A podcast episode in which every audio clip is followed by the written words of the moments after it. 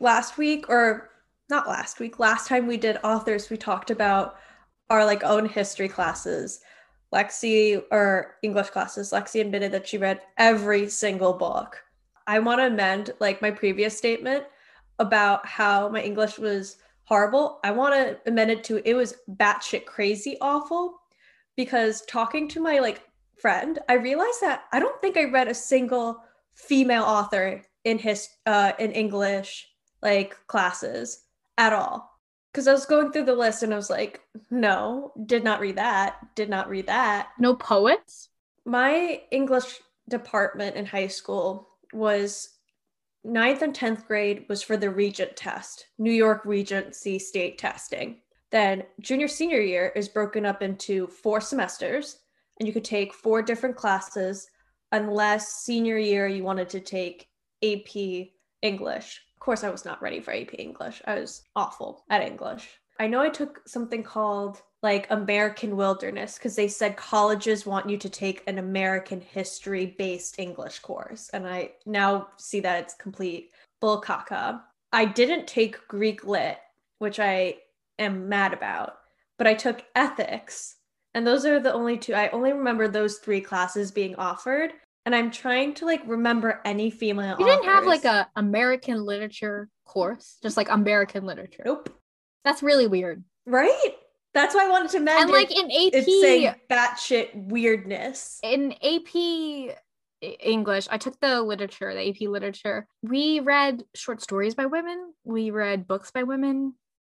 We read poetry by women. Were your teachers women? My teachers were women. Huh. My two that stick out in my head because one it was the ethics and she wrote one of my college recs, and then the second one I think was a more Shakespeare course because we did read like Macbeth and such. And I have my qualms about Shakespeare. We all do. I like can't remember. And maybe like I did read female authors, but it's nothing that sticks out in my head. Like we didn't li- read Little Women.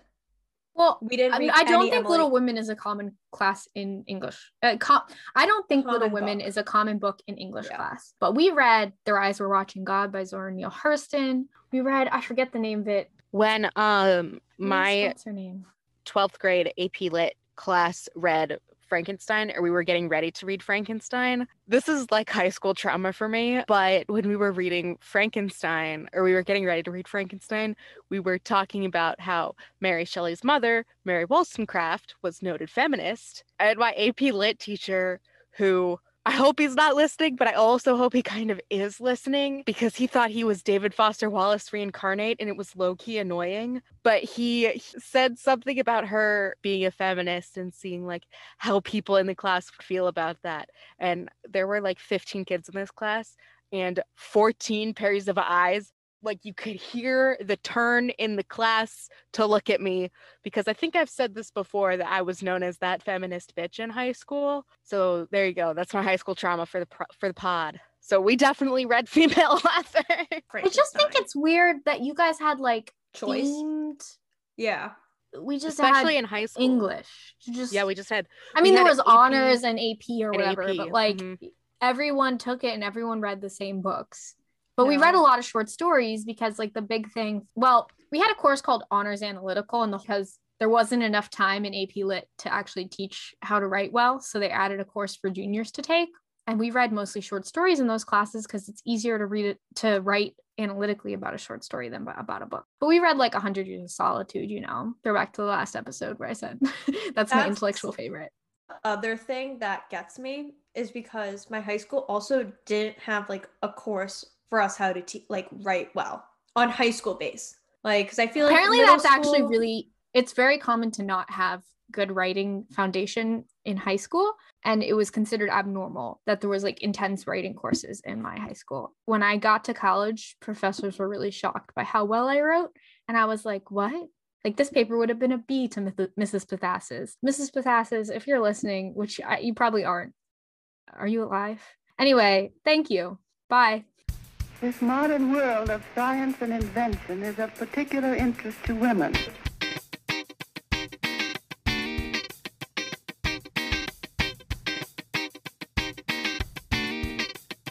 Hello and welcome to Lady History.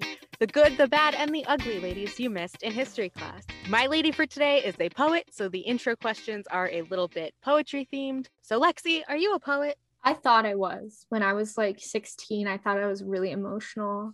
I thought I wrote really good poetry. I published it on some website that's not Wattpad, what was like that, but I don't think exists anymore. Maybe that's a Patreon episode reciting Lexi's poems. But I also was a school champion in the Poetry Out Loud competition, which is where you read other people's poems out loud from memory. In my head, your answer was, if I am, I don't know it. I apologize.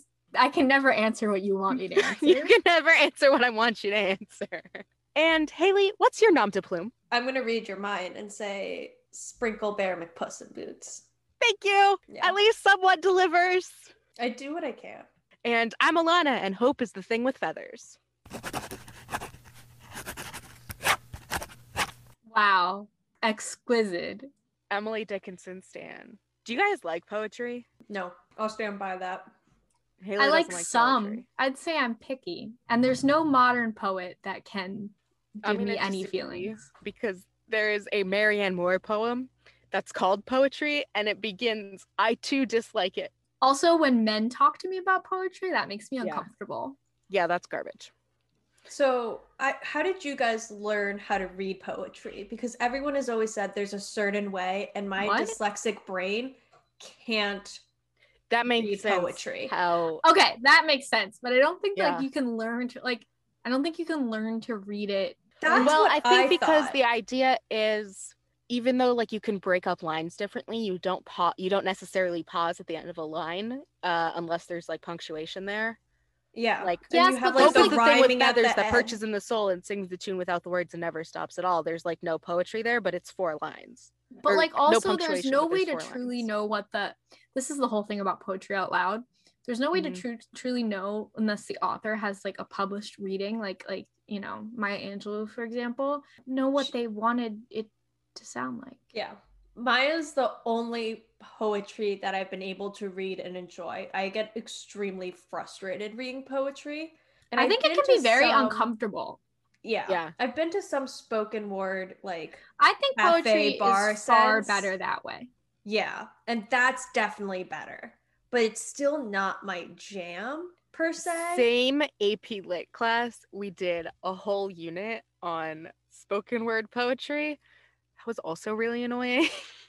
Spoken word poetry is more effective than written poetry because it just lends itself to that better. Like in the way that rap is poetry. I mean, when you really break it down, like, oh, yeah, rap is poetry and most music is also poetry. And so I think it, it lends itself to performance better than to being read in your head. My mother had a particular way of looking at the world, and as much as anything, I was writing about that in my earlier books the differences between how she and I believed in different things, but also saw through these differences with a mutual heart. So, this is a lady I'm very excited to cover because I didn't know she existed when I was a kid. But if I had known that she existed, I would have been her biggest fan because I appreciated her work prior to knowing she existed. That makes no sense out of context, but it will make sense later. So Amy Tan was born and raised in the San Francisco Bay Area. Shout out to Haley, former SF resident. Her parents were immigrants from mainland China, and she had one older brother and one younger brother. And prior to meeting Amy's father, Amy's mother, Daisy, was in an abusive marriage in China. When she divorced her husband, he was granted custody of the couple's three daughters, uh, Amy's three older half sisters. And when the Chinese Civil War occurred, Daisy was forced to flee China and she had to leave her three children behind. When she was in high school, she lost both her brother and her father, who suffered from brain tumors. Her mother, who believed the family was cursed, took her two remaining children to live in Europe. And they settled in Switzerland, where Amy completed high school and almost eloped after high school, but then didn't. Uh, Amy returned to America for college and she earned a BA in English and linguistics and a master's in linguistics. And after school, she married her boyfriend, Louis Demate, Demeti, correct me if I'm wrong. And she began to pursue a doctorate in linguistics. Later, she worked as a language specialist with children under the age of five who had developmental disabilities. And she focused on bringing multicultural children into early childhood language programs because at the time she was working, it largely it was a largely white industry. Like there weren't a lot of people who looked like her working in the industry. So some families had hesitations about bringing their children to get this kind of care. And so she kind of opened the door for people who looked more like her to get the care that they needed. She left early childhood work to become a writer and she started publishing short stories in the mid 1980s. After gaining success sharing her short stories in magazines, she traveled to China for the first time. Her mother had been ill and she had promised her that if she got well, the two would go to China together to see Amy's three older sisters. And Amy's mom recovered from the illness and they traveled to China together. And Amy felt the trip impacted her greatly, connecting her to her heritage and rebuilding the torn relationship she had with her mother. The ups and downs of her relationship with her mother shaped a lot of her writing and like how she wrote. And after her trip to China, she returned to America to find that she'd been offered a book deal. The book that came out of this project was her most notable and most famous work, The Joy Luck Club, and the book was a hit. It spent 40 weeks on the New York Times bestseller list, and it is still considered a you know well-regarded book today. It was made into a movie with Amy serving as the screenwriter and producer on the project. And you know, a movie based on a book is going to be good when the writer is involved. When the writer is not involved, it's probably not going to be good. But because she was a screenwriter and producer, you know, that's why it was good. Every novel Amy published after the Joy Luck Club was featured on the bestsellers list. She also authored two children's books, and one of those books, Sagwa, the Chinese Siamese Cat, became a PBS show that aired all over the world. And she also had an active role working on this show.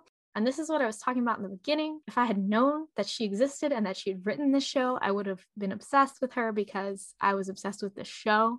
Excuse me? You've um, altered my childhood. Yes. This show apparently it only ran for like two years, which doesn't make sense because in my mind it plays such a bigger role in my brain. But it was a really formative show for me. My parents would tell you that's where my problems come from. I'm doing air quotes. But no, I just think it's a really it was a really good show about family and sibling relationships.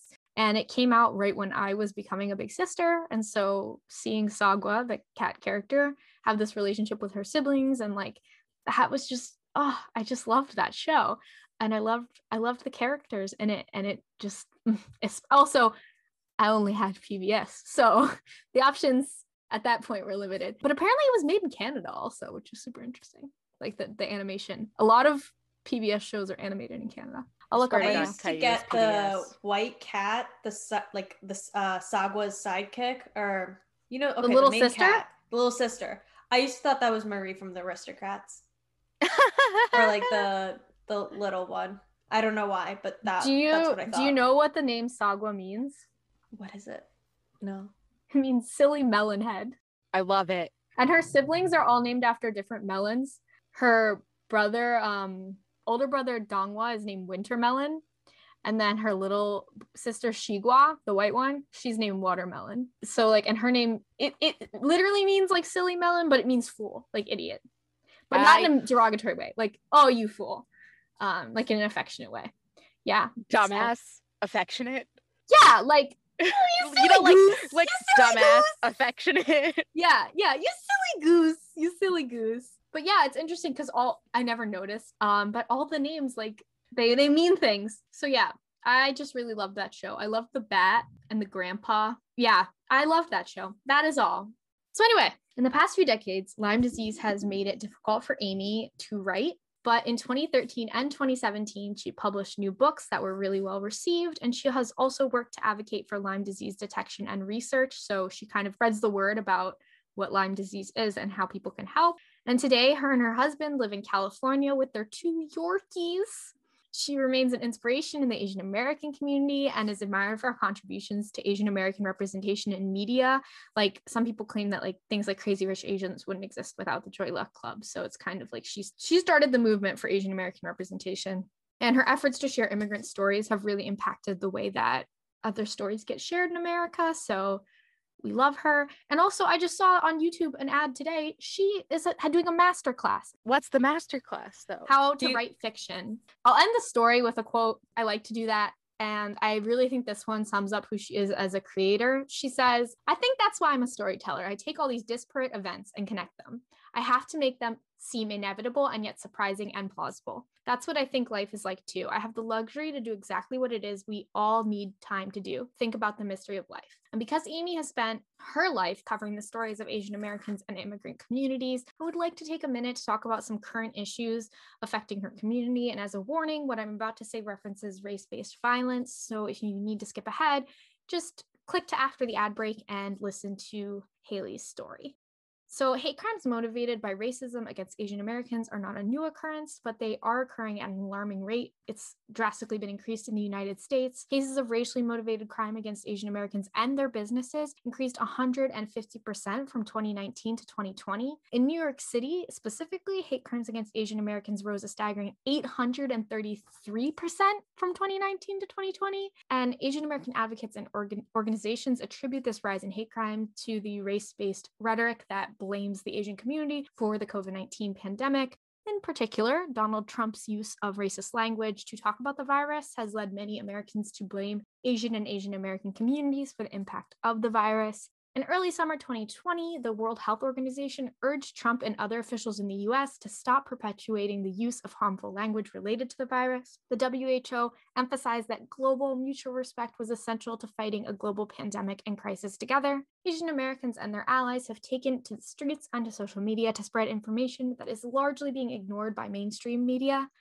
I have included some resources in my sources and further learning that I hope can help you gain a better understanding of what is going on. I put them in a category that's called resources so that you can kind of know which separate thing that is from my sources for my research this week. I also included some resources about the model minority myth and the harm that that can cause as I feel it's an important thing to understand that a lot of people ignore. They think, like, oh, well, that's not like a harmful thing, but it actually really is. So it's definitely something to read up on. And finally, I included some resources such as a guide developed by the Massachusetts Asian American Commission, which provides resources for bystander intervention, like what should you do if you see something like this happening, and resources for reporting hate crimes after they happen. And the resources are translated into many Asian languages, including Cantonese, Mandarin, Korean, Japanese, Tagalog, and like five other ones.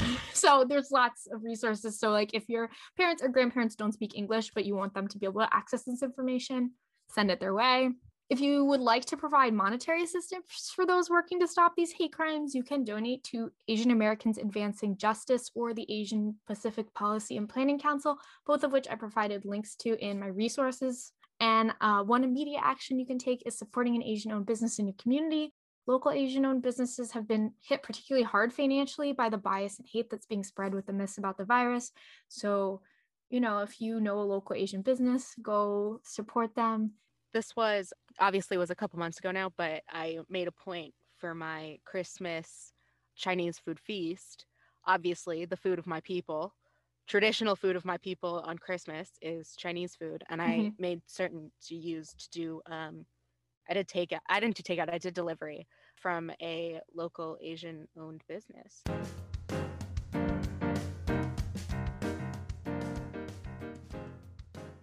Guess what? We're on Patreon. Tiers start at just $1 a month.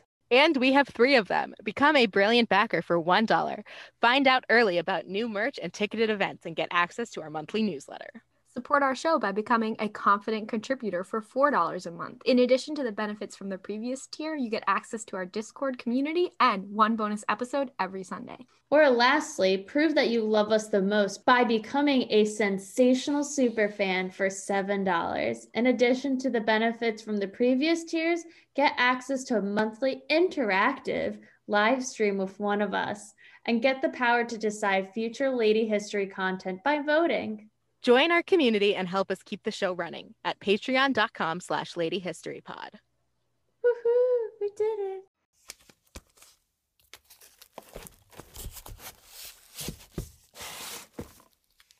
Can y'all guess who I'm going to tell a tale if I give you the hint? We talked about her on the episode of Aaron. Extra points if you can tell me her first nom de plume. So, Alana, you really just read my mind there with my question. Oh, I totally didn't even mean to. I mean, I can't tell you her nom de plume because I don't know. But also, we have a spreadsheet so that we don't overlap ladies. so I know who you are talking about. um, I did. All right, well, you just ruined the magic for our listeners, but that's okay. is it?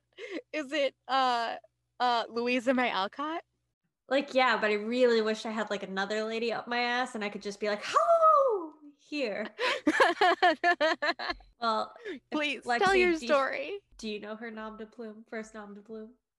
Well, it was Flora Fairfield, and another one was A.M. Bernard. I'm now gonna look all over eBay for those type of books. So Louisa May Alcott, writer of relatable characters, style that has greeted and impacted American literature, as well as introducing readers to strong female heroines, as the National Women's History Museum describes her. And yes, I do too. So, yes, I want to talk about Little Women. Hold your horses the caboose everything because I want to tell you a little bit about how she was a union nurse in Washington, D.C.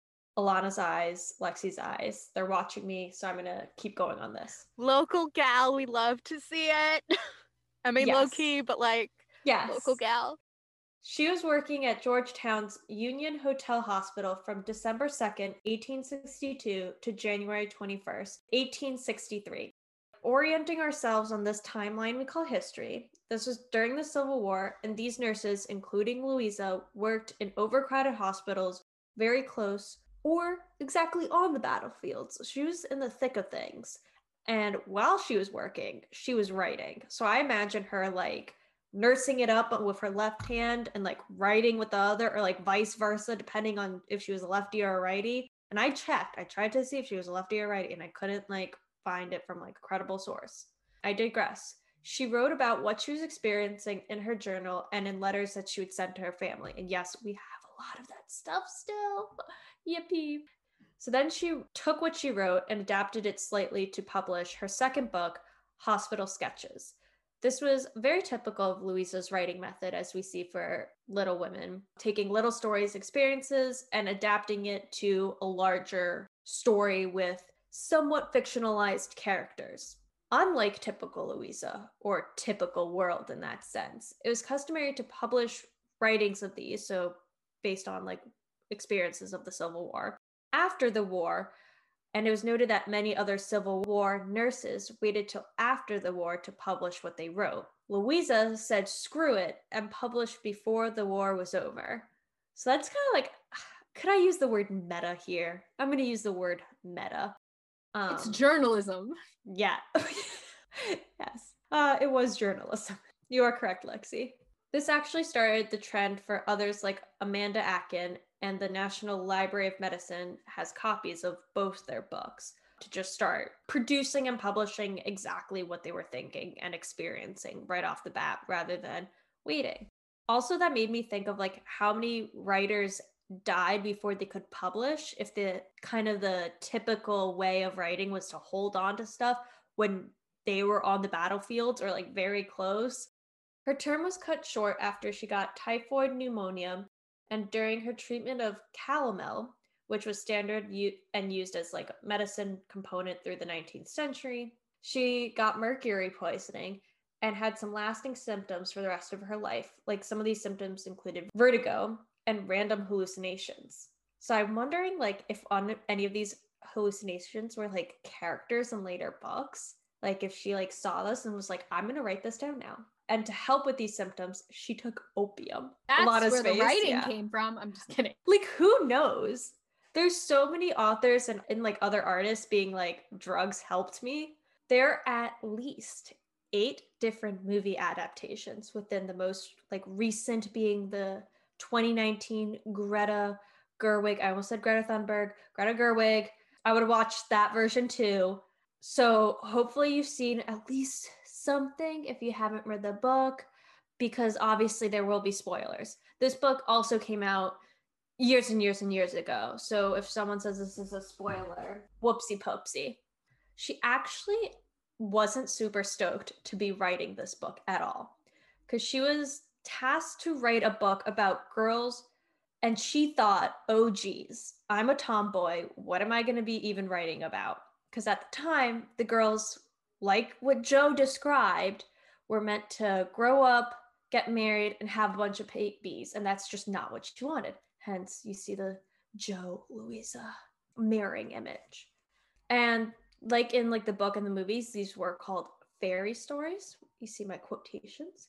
And fixed on how now dated these tropes were on like what girls should be doing and like what society expected of them we kind of see them as like we see like Louisa's book even as fairy stories. There are a lot there are a lot of essays about Little Women and just like the different tropes mirrored to modern day females and women. Go check it out.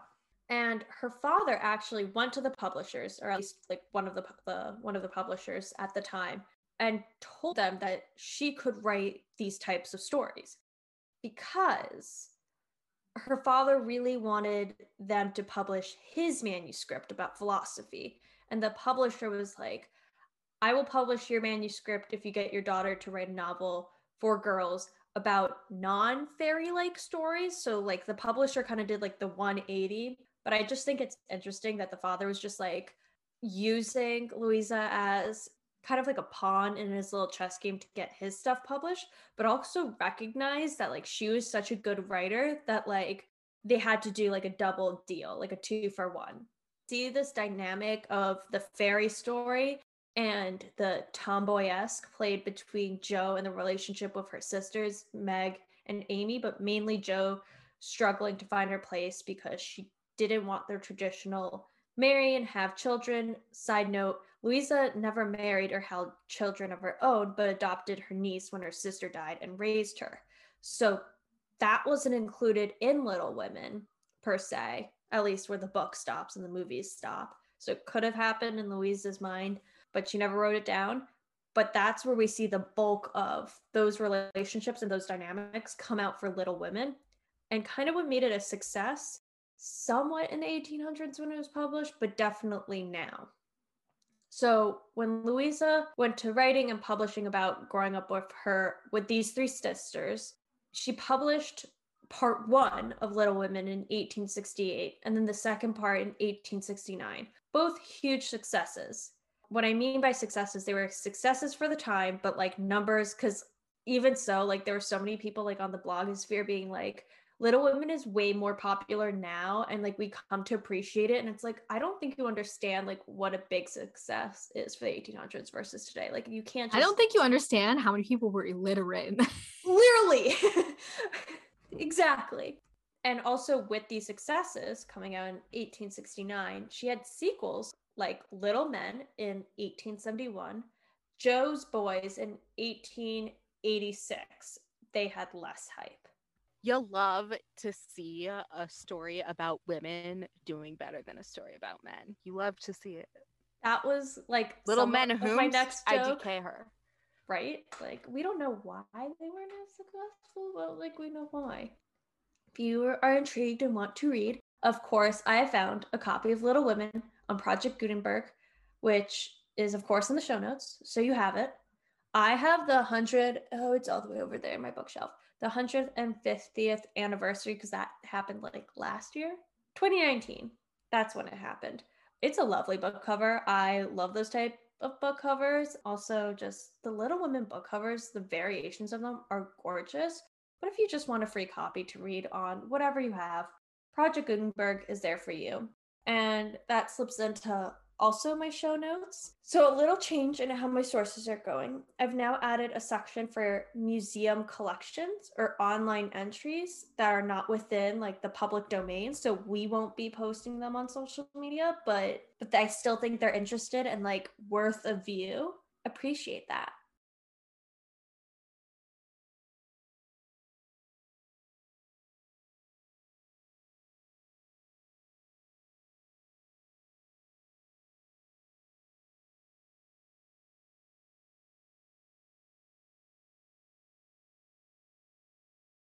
Hope is the thing with feathers that perches in the soul and sings the tune without the words and never stops at all. And sweetest in the gale is heard, and sore must be the storm that could abash the little bird that keeps so many warm. I've heard it in the chillest land and on the strangest sea, yet never in extremity it asked a crumb of me. Emily Elizabeth Dickinson was born December 10th, 1830, a Sagittarius, just like Lexi, in Amherst, Massachusetts. Also, since we were talking about like kids shows earlier in the episode, um, Emily Elizabeth is the name of the girl in Clifford the Big Red Dog. Um, also, you both have Massachusetts ladies. Oh yeah. Yes. Also, we're Aaron signaling. Uh, I'm big time Aaron signaling. I'm like Aaron, Aaron, Aaron, Aaron. So Emily Elizabeth from Clifford. I chose my middle name as Elizabeth because of her and then this girl in my class who never used her full name and I thought that was ridiculous. So I was like, I'll take it. Okay, well that's incredible. Uh yeah, so I looked it up uh, when I was like Emily Elizabeth. Isn't that the girl from Clifford the Big Red Dog? I wonder if it's if she's named after Emily Dickinson. She's not named after Emily Dickinson. She's named after the creator's daughter or something. But maybe the creator's daughter is named after Emily Dickinson. Anyways, I wouldn't put it past you to name a creature Emily Elizabeth out of. I wanted Emily my friend Kay, who I've mentioned on the podcast before in our goddesses episode, got a kitten, and I really wanted her to name the kitten Emuel Emiowly uh, Kittenson. I really wanted that to be the cat's name, but I did not win that fight, which is fine. It's not my cat. I'm a little salty though. Anyways, Emily had an older brother, Austin, who will come into the story later, and a younger sister, Lavinia, who will not. Emily would live her entire life in what she called her father's house, and the people of Amherst referred to her as the capital M myth.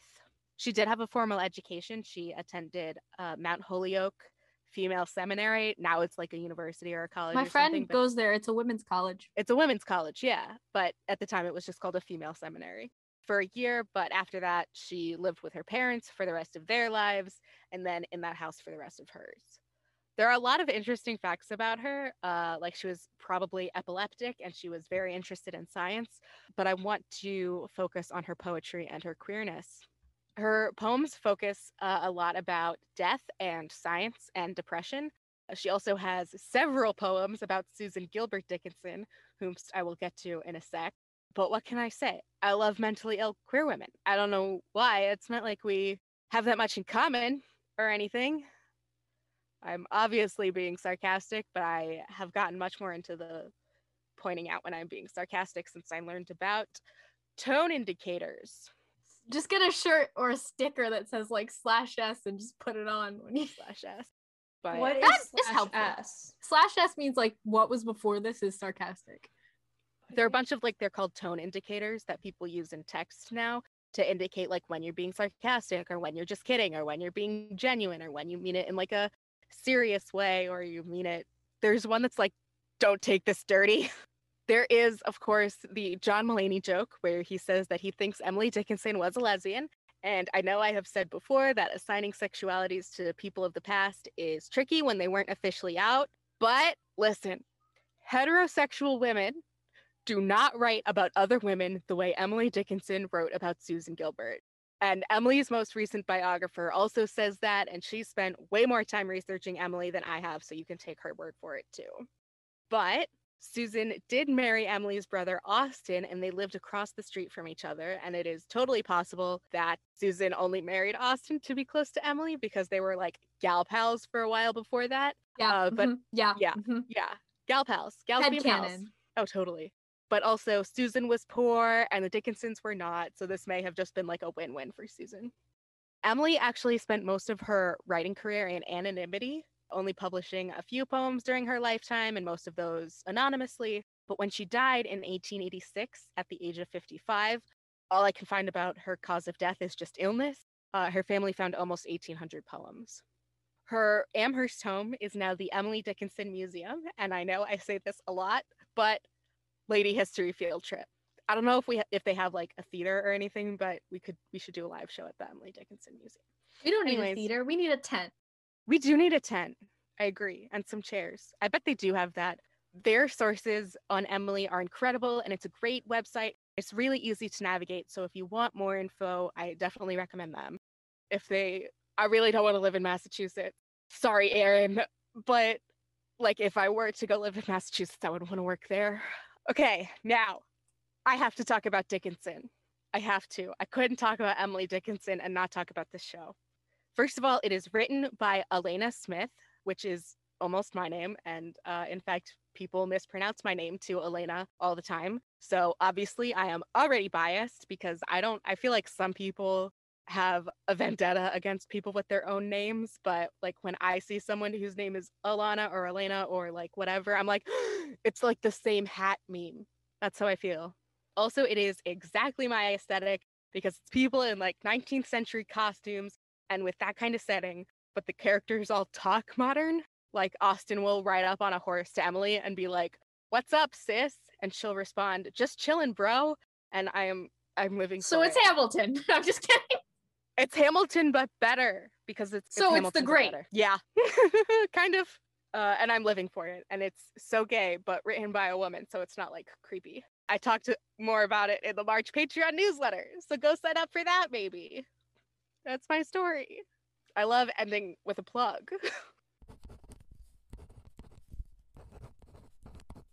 You can find this podcast on Twitter and Instagram at Lady History Pod. Our show notes and a transcript of this episode will be on ladyhistorypod.com. If you like the show, leave us a review or tell your friends. And if you don't like the show, keep it to yourself.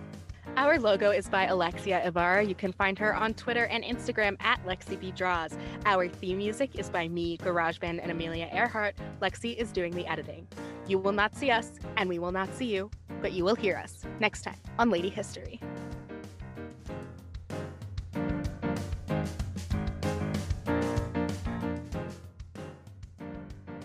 Week on Lady History, we're talking about music.